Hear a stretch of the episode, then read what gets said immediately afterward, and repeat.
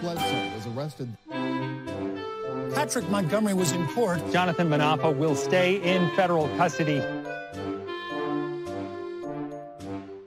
No, I don't take responsibility at all.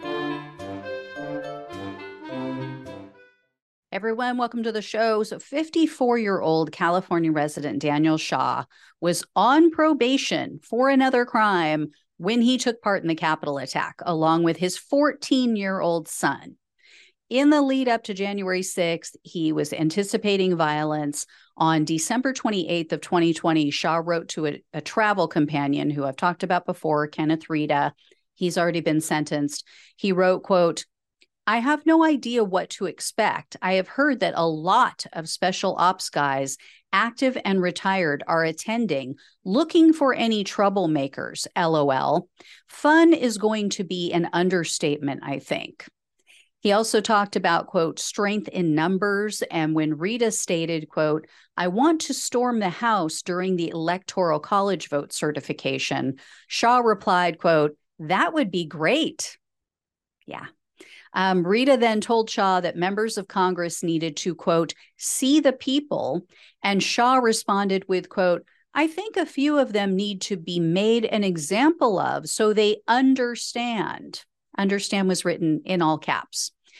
On January 6th, Shaw was seen stepping over down police barriers. Again, he has his teenage son with him. And approximately one hour after walking onto the Capitol grounds, Shaw illegally entered the Capitol along with Rita, along with his minor child. They made their way to the rotunda, and then eventually they were ejected from the building. So Shaw was arrested on December 3rd of 2021 and he was charged with entering a restricted building or grounds, two counts of disorderly conduct and parading or demonstrating in a capitol. In November of 2022, Shaw pleaded guilty to the parading charge and he was facing up to 6 months in jail, 5 years of probation and 5,000 in fines. However, as always, the prosecutor requested only 30 days in jail, three years of probation, 60 hours of community service, and 500 in restitution. And even after Shaw's arrest and after he pleaded guilty, he continued to post false information about January 6th. He claimed that Trump's terrorists were entrapped. Um, Nancy Pelosi and Chuck Schumer incited and orchestrated the Capitol attack. I mean, these people don't realize how pathetic and weak that makes them sound. Yeah, we're just so ignorant. We're just such sheep that an 80 something year old Pelosi, who we call senile, by the way, was able to trick us into committing crimes and getting arrested. it is such a self own. They have no idea.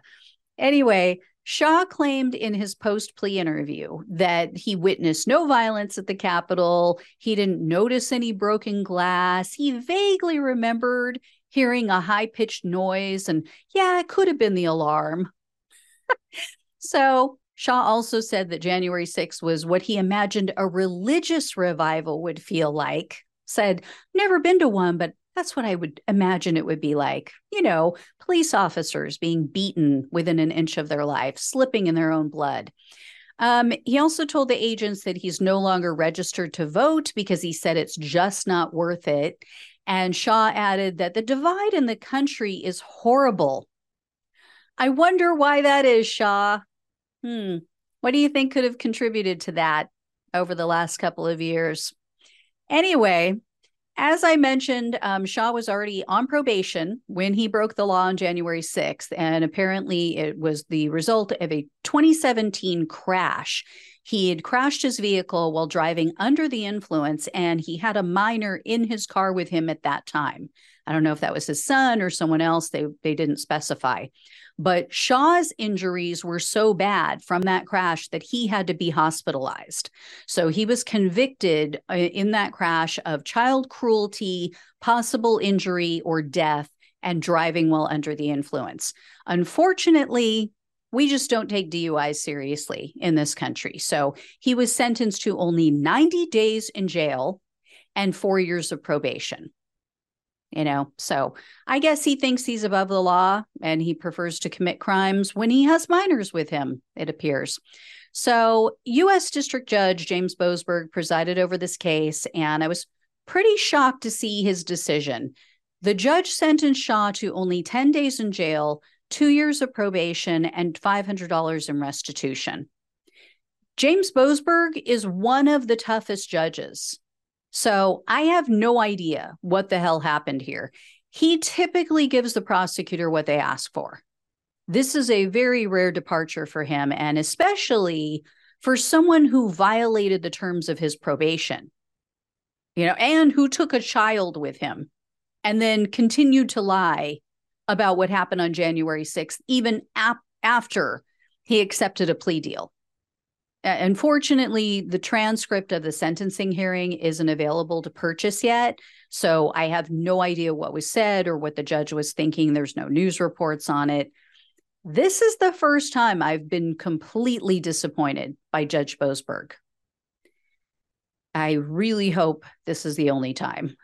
so Anyway, guys, if I hear any more, I'll let you know. Thank you so much for watching and listening. Please subscribe if you have not subscribed to the channel already. Please like this video, share it with everyone you know. It all truly helps. If you can donate or become a monthly supporter, that also is a huge help to keep the show going. Means so much to me, and I really appreciate it. Love you all. Take care, and I'll talk with you soon.